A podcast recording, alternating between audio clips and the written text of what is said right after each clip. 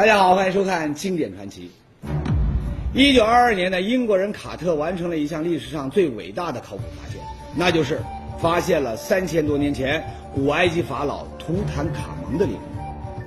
据说呢，打开陵墓的那一刻呀，哇，所有人那都是目瞪口呆啊，那简直就是阿里巴巴的山洞宝库啊，一片金光闪闪，金冠、金面具、玉器饰品，一万多件随葬品，件件呢都有价值。不过呢，谁也没有想到，就在人们惊喜万分的时候呢，一种极度的恐怖却接踵而来。首先是这位英国的卡纳冯博士，哎，陵墓发掘的赞助商。本来呢，好好的一个人，可谁料想啊，几个月之后呢，拜拜死了。这事儿呢还没了，接下来那就更不得了。今天呢是发掘的工作人员。明天呢是参观陵墓的游客，一个接一个啊，不是车祸呢，那就是溺水，要么就是自杀。短短半年的时间吧，前后有三十多人啊，也都莫名其妙的死亡。甚至呢，连购买了随葬品的古董商人家道啊，也是从此一落千丈。那感觉呀，只要跟这陵墓扯上关系，那就没得好。哇，这太恐怖了。那么。怎么会这样呢？哎，后来呢，有人注意到，图坦卡蒙的墓碑上啊，刻着这么一句咒语：“谁要是干扰法老的安宁，死神就会降临在他的头上。”妈呀，该不会是这个诅咒的响应吧？一时之间，人心惶惶。那么，真有诅咒显灵这档子事儿吗？哈哈，从科学角度，应该是不存在的。不过呢，这世上的确有很多事儿，你一下子啊，你还就没法去解释。所以呢，很多人那是宁可信其有，对诅咒啊是敬而远之。就比如咱们今天要说的这个地方，这是哪呢？山东济南长清县的双乳山。双乳山呢是一座石头山，山上呢有一个村子啊，名叫双乳山村。据这村民说呀，这个地方嗯挺邪乎，怎么呢？千百年来这里一直被一个神秘的诅咒给控制。哎呀，又是诅咒，悬呐！那么这是一个什么诅咒呢？哎，说起来呀，跟这个图坦卡蒙的这些诅咒呢还有点像。相传这座山连着村脉，你不能动，如果动了。那整个村子就会发生意外之灾。据说呀，以前有人呢想建房子，哎，就在这个山上呢挖了几块石头，结果怎么样呢？麻烦了，没多久，村里啊就莫名其妙的有人得了一种怪病，你怎么治也治不好。最后那几个人呐，不是死那就是疯。那后来怎么办呢？村民们只好把那几块石头弄回原处，又是烧香，又是祭拜，哎，事情呢这才平息。打那以后啊，再没人敢上山采石了。说到这儿呢，您可能会觉得奇怪，你说这图坦卡蒙的诅咒那可以理解，毕竟人家这墓室里面藏着那么多的宝物，写上一句咒语，至少可以吓一下那些胆小的这盗墓者，不是吗？可一座石头山，你怎么也会有这么一个神秘的诅咒呢？难道这山里面也藏着秘密不成？哈啊，谁也不知道。时光流转，很快到了一九九五年，改革开放啊啊，大家都想着发家致富，看着周边村民一步步富起来了，双乳山村的这个村民他也急呀。你说怎么样才能够迅速致富呢？哎，有人就打起了。山上石头的主意，管他什么诅咒，不信，咱先把这个石头弄出来卖钱再说。哎，开山挖石，可是这一挖不要紧，结果全村人都给惊呆了。怎么呢？诅咒又显灵了吗？不是，您来看看。这就是当时开挖的地方，看到没？明明是座石头山。可中间这一大块啊，挖空的地方居然一块石头都没有。你再看这两边，整齐的这个石壁上全是人工开凿的痕迹，还有一个个台阶儿，这分明就是开挖过的简易通道。一时间，双乳山的惊人发现，在当地呢引起了巨大的轰动，各种版本的猜测也被传的是沸沸扬扬。而这一切，哎，有一个人也在关注，谁呢？就是这位山东大学考古系的任向红教授。任教授呢也在琢磨呀，这两边石壁的凿痕到底是谁留下的呢？难道这里面真有什么秘密吗？而这个诅咒又真的是为了掩盖这个秘密吗？哎，带着疑问，他就跑到这个山上做了一番实地的勘察。您别说呀，专家那就是专家呀。很快，任教授就说话了：史前文明、外星人遗迹这些都不靠谱，这下面很可能是两千年前西汉时期的一个古墓。哟，古墓。还是西汉的，可他凭什么就敢做出这样的判断呢？哎，专家那可不是瞎猜。您来看这个，这是什么？铜钱。任教授说呀，中间没有石头的那一块，可能就是墓道的封土，而这个铜钱，那就是村民们在开挖这个封土时发现的。我们知道，古代铜钱那很有讲究啊，各朝各代铜钱那都不一样。那这个铜钱叫什么呢？这个叫五铢钱，因为它的是汉代的五铢钱。五铢钱应该是西汉武帝元狩五年开始铸五铢，行五铢。墓道里出现西汉的五铢钱，哎，这就是凭据之一。还有西汉的墓葬流行什么呢？啊，这个呢我们不懂，可专家懂啊。汉代的人朝的那就是凿山建。在石头山上挖坟墓，您看双乳山的这情况，那不就刚好符合这个特点吗？当然，专家说了，这只是初步判断，是真是假，呢还要进一步的验证。那怎么验证呢？看到没？就是用这种长长的专业工具——洛阳铲往下探测。那测到了什么情况呢？结果让所有人是倍感惊讶，地下。不仅确实有一个陵墓，而且呢还是一个工程极其浩大的陵墓。为什么呀？您知道他们往下探了多深？从地表到地下的墓室足足有十八米。这趟墓室呢，呈棺木的位置啊，这个这个它的深度呢要比墓道还要深的。这个深度呢，大概是一般情况下应该在。这样大的规模，我们当时推测可能在四米左右，就这过室啊，成棺椁的过室可能在四米左右。注意，任教授所说的这个四米啊，那还是墓室的高度。那么加上上面墓道的十八米，那最深得有二十二米。天哪，这相当于今天七八层楼房的这个高度啊！您说在一座石头山上要凿出这么大一个坑，那得花多长时间，耗费多少人力啊？不用说。这个墓主人身份呢，肯定不一般。那这个身份不一般的墓主人，到底会是个什么人呢？任教授再次语出惊人：工程如此浩大，这应该是西汉某位帝王的亡灵。神秘诅咒的石头山中，是否真的藏有一个亡灵？如果真是亡灵，为何却没有身份的标志？而一系列的怪异反常又该给出怎样的解释？这一切和那个神秘的诅咒又有着怎样的关系？神秘诅咒里的千年悬案、经典传奇正在解密。上节说到，双乳山很可能藏有一个西汉王陵，那么这会是真的吗？很简单嘛，你挖呗，挖出来那不就清楚了吗？哎，考古队那就开始动手。很快墓道打开，哎，有东西出土。这是什么呢？马匹的骨骸。你再看边上，马车的配件。哇，鎏金的这青铜饰件呢，虽然掩埋千年，仍然是闪闪发光。看到这些呢，当时整个考古队，哎，又是一阵欢呼啊。看到这儿，您可能会觉得奇怪，那出土几个马匹的这骨骸和这马车配件，就值得这么高兴吗？这个呀，有讲究。在西汉，只有帝王级的陵墓才允许随葬真马和马车。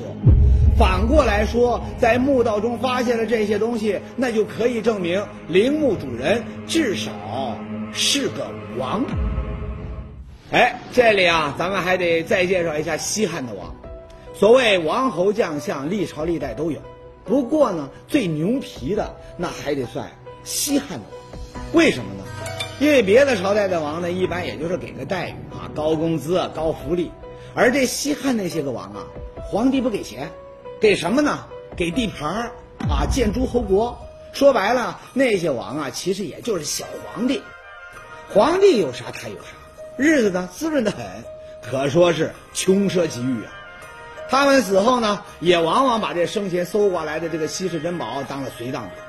你像中山靖王刘胜夫妇的这墓里，两口子每人一件金缕玉衣，那可是两千多片上等玉片，用这金线呢你串起来的这宝贝。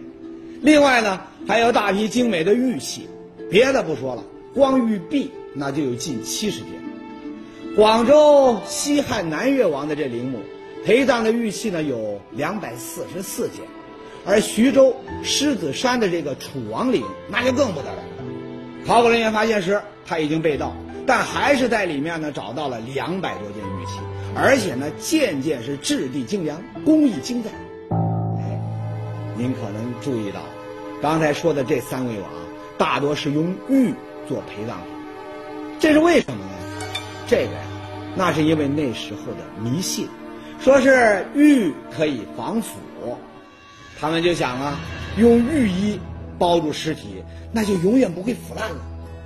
当然，想穿玉衣，你光有钱不行，还得要级别。谁可以穿呢？王，啊，这是必须的。那么，双乳山这个陵墓，那既然可以确定是王陵，那出现玉衣不就在情理之中吗？而玉衣。那可是稀世珍宝啊！真要能够亲眼见证这么一件宝物的问世，那绝对不枉此生啊！哎，这就是考古人员激动的原因。那么，在这个墓里会找到玉衣吗？咱们一道来见证一下最后的关键时刻。开始清理停放尸体的地方，再看人要先用竹签一点点的剥去尘土。哎，出现玉石了，这是什么？好像是用玉雕成的这个动物脑。好紧张，现场呢是鸦雀无声，所有人呢心都提到了嗓子眼儿。哎，又有玉片出现，任教授呢小心翼翼地刷去泥土，露出了一个类似鼻子的东西。哇，玉衣就要出来了，人群是一阵骚动。大家紧盯着任教授手中的竹签儿，但是再往边上说，哎，怪了，边上并没有出现相连的玉片。您再看，最后出来的呢，是一个用玉片组成的像人脸的这么一个东西。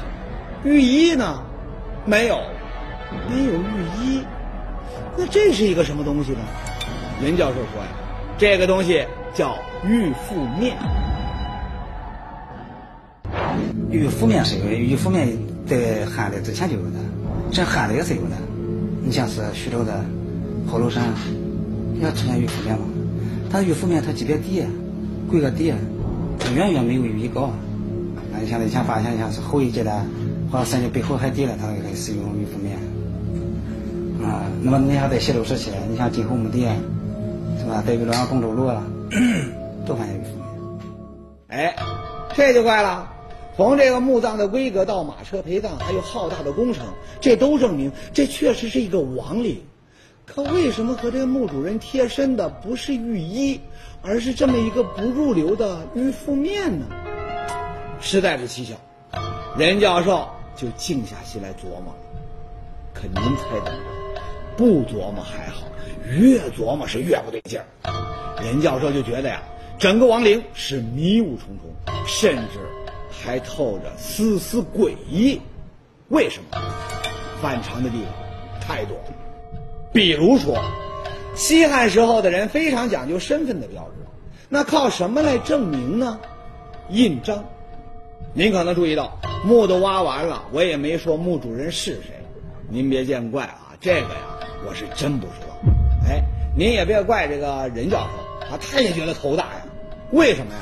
整个发掘自始至终都没见到一个印章。你要知道，那时候的人呢，不可或缺的陪葬品那就是印章，像有权有势的，什么金印、银印、玉刻的这个丝印，那可能不止一个。那没钱的呢，弄不好就是要用这个石头刻一个，那也得有印章陪葬。他们认为，到了地下要是没有印章，那就没法证明这个身份，那就成了孤魂野鬼。可问题是，这个墓里的印章去哪了呢？黑了？不可能。那么，会不会下葬时这个印章根本就没有放进去呢？想到这儿，任教授都有一种不寒而栗的感觉。为什么？不陪葬印章，那就意味着墓主人到了地下要做孤魂野鬼。你要知道，墓主人可是一个王。如果是有人故意不把印章来陪葬，那不是在诅咒这个王，要让他做一个孤魂野鬼吗？如果真是这样，那这个下咒的人又会是谁呢？而这个人会不会就是给这个双乳山留下诅咒的那个人呢？不可思议！再来看一个，这是洗走玉肤面之后的一幕，玉肤面下面呢是玉枕头。而就在玉枕边上，靠近墓主人脖子的这个位置呢，还有十几块玉石的这个碎片。当时呢，大家很纳闷，这是什么呢？哎，按照这个碎片裂纹几经拼凑，居然拼出了一样东西，就是这个。这东西，那可就认识了。这是什么呢？玉剑制，宝剑上的一种装饰品。确切的说，它是主人身份和地位的。一个标志，也是一项重要的陪葬品。可问题是，这两个玉剑制它怎么是碎的呢？难道是陵墓塌陷压碎的吗？不可能！你要知道，他们出土的时候可是在玉覆面的这个下面，同样都是玉啊。如果这个陵墓塌陷，那至少应该是玉覆面先碎。可为什么上面的没碎，反倒下面的碎了呢？这只有一种解释。那就是在入葬的时候，这两块玉笺质是被人故意砸碎，然后再放进去。但是，如果真这样，那问题也大了。你要知道，墓主人是仅次于皇帝的王，玉笺质代表的就是王的身份和地位。你砸碎它，显然也是对王的恶毒的诅咒啊！这可是要灭九族的。但是。最终又是什么原因让这两个杂碎的玉笺质还是成了陪葬品呢？想不明白。还有，看到没？这些个墓道坑坑洼洼、凹凸不平，你说这哪是亡灵的标准呢？尤其是中间这两段矮墙，这是什么呢？从位置来看呢，这应该是修建在墓道上的一道门可问题是，这算什么呢？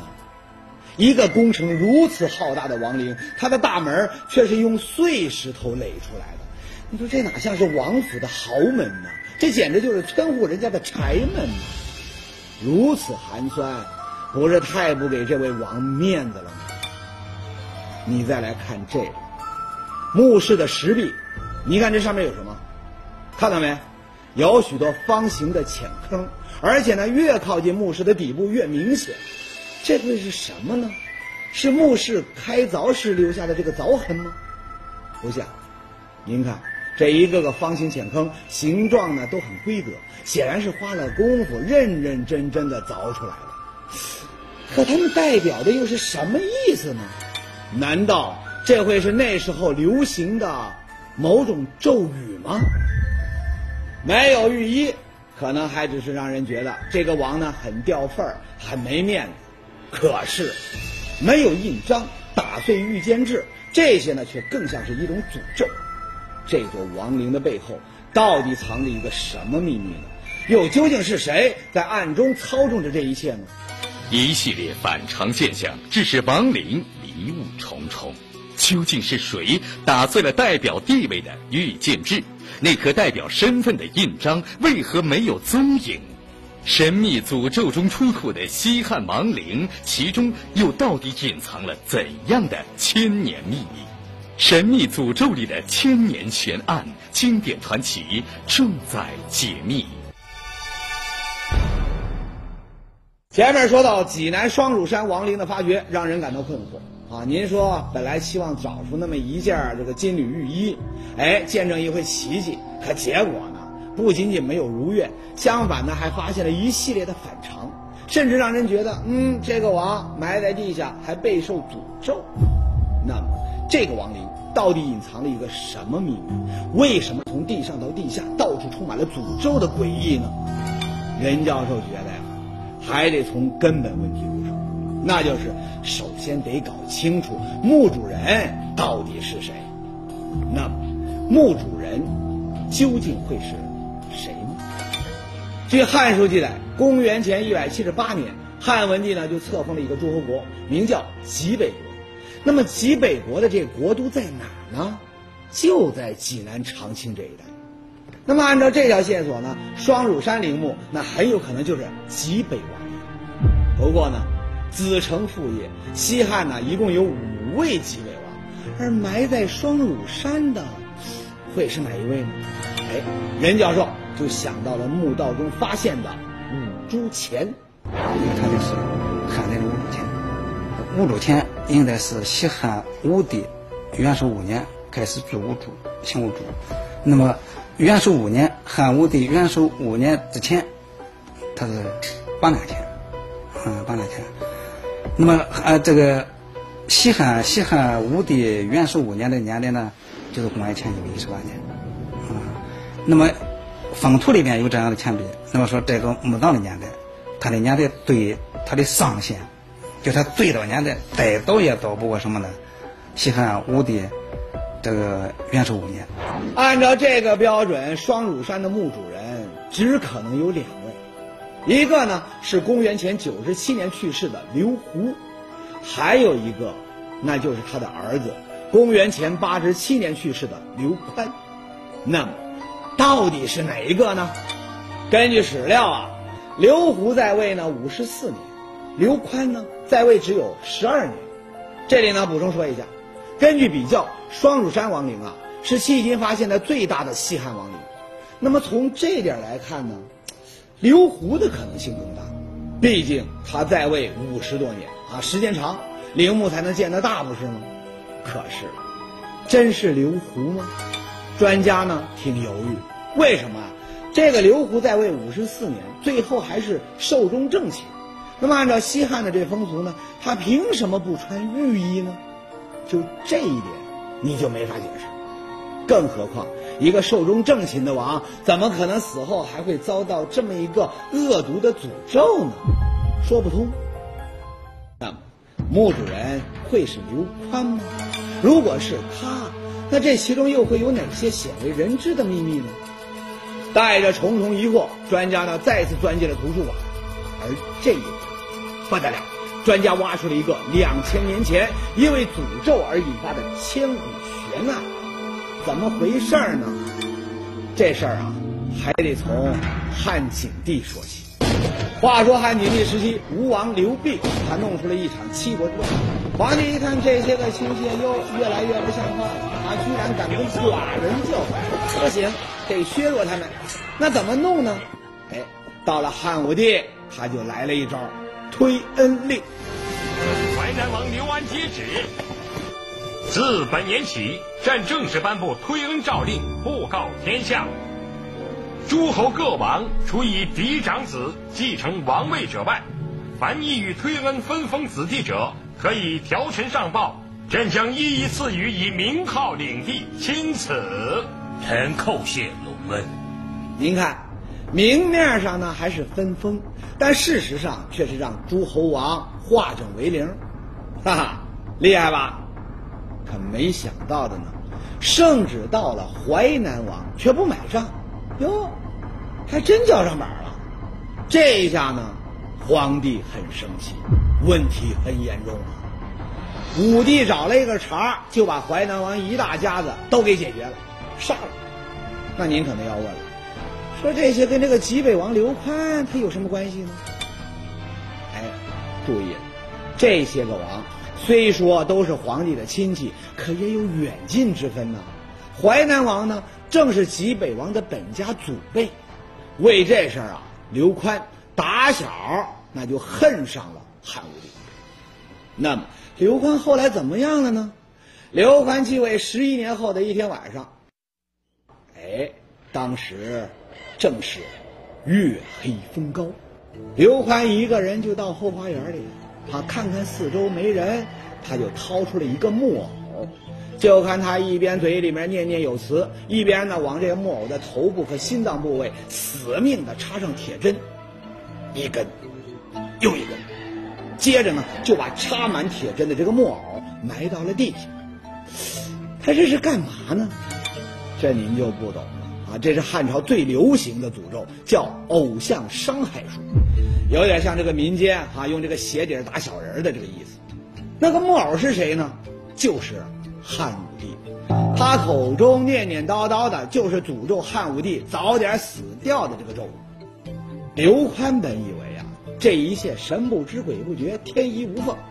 可他万万没有想到，在他的极北王府早就上演了一幕无间道。他的一举一动早就在汉武帝眼线的这个监视之下。很快，这事儿呢就传到了汉武帝的耳朵里。武帝一听，花了，胆敢诅咒天子和谋反同罪，哎，就派了官员去传押刘宽进京问罪。可您猜怎么着啊？这个刘宽呢，整个就一怂人，还没等这个圣旨到达呢，就吓得在家里啊拔剑自杀了。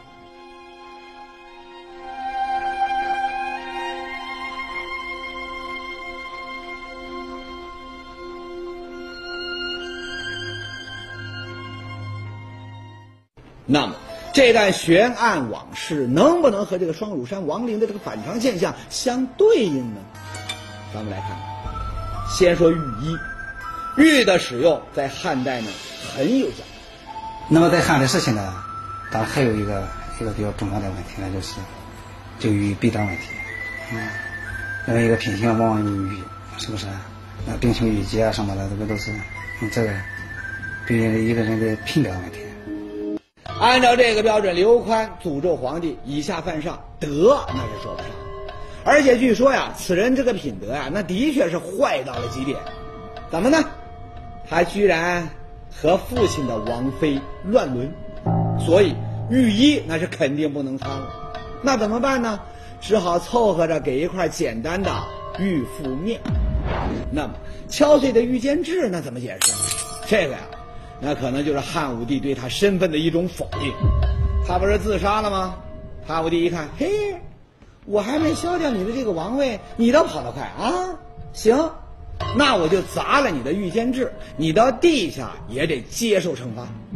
还有，你敢诅咒我，那咱就看看谁更狠。他的印章那就免了吧，别陪葬了，让他做个孤魂野鬼，永世不得超生。哎。这可能就是汉武帝对于刘宽犯上行为的一种报复，或者说呢，也是一种诅咒。至于墓道不平、墓门寒酸啊，这些呢，应该是和刘宽突然自杀有关。您想啊，陵墓正在施工，突然之间主人居然就死了，那工匠们就算想加个班把这个陵墓弄好点，他也没时间呢。那怎么办呢？没办法，刘宽只能躺进这个还是半成品的这个陵墓。这，应该就是那个神秘诅咒的真实故事。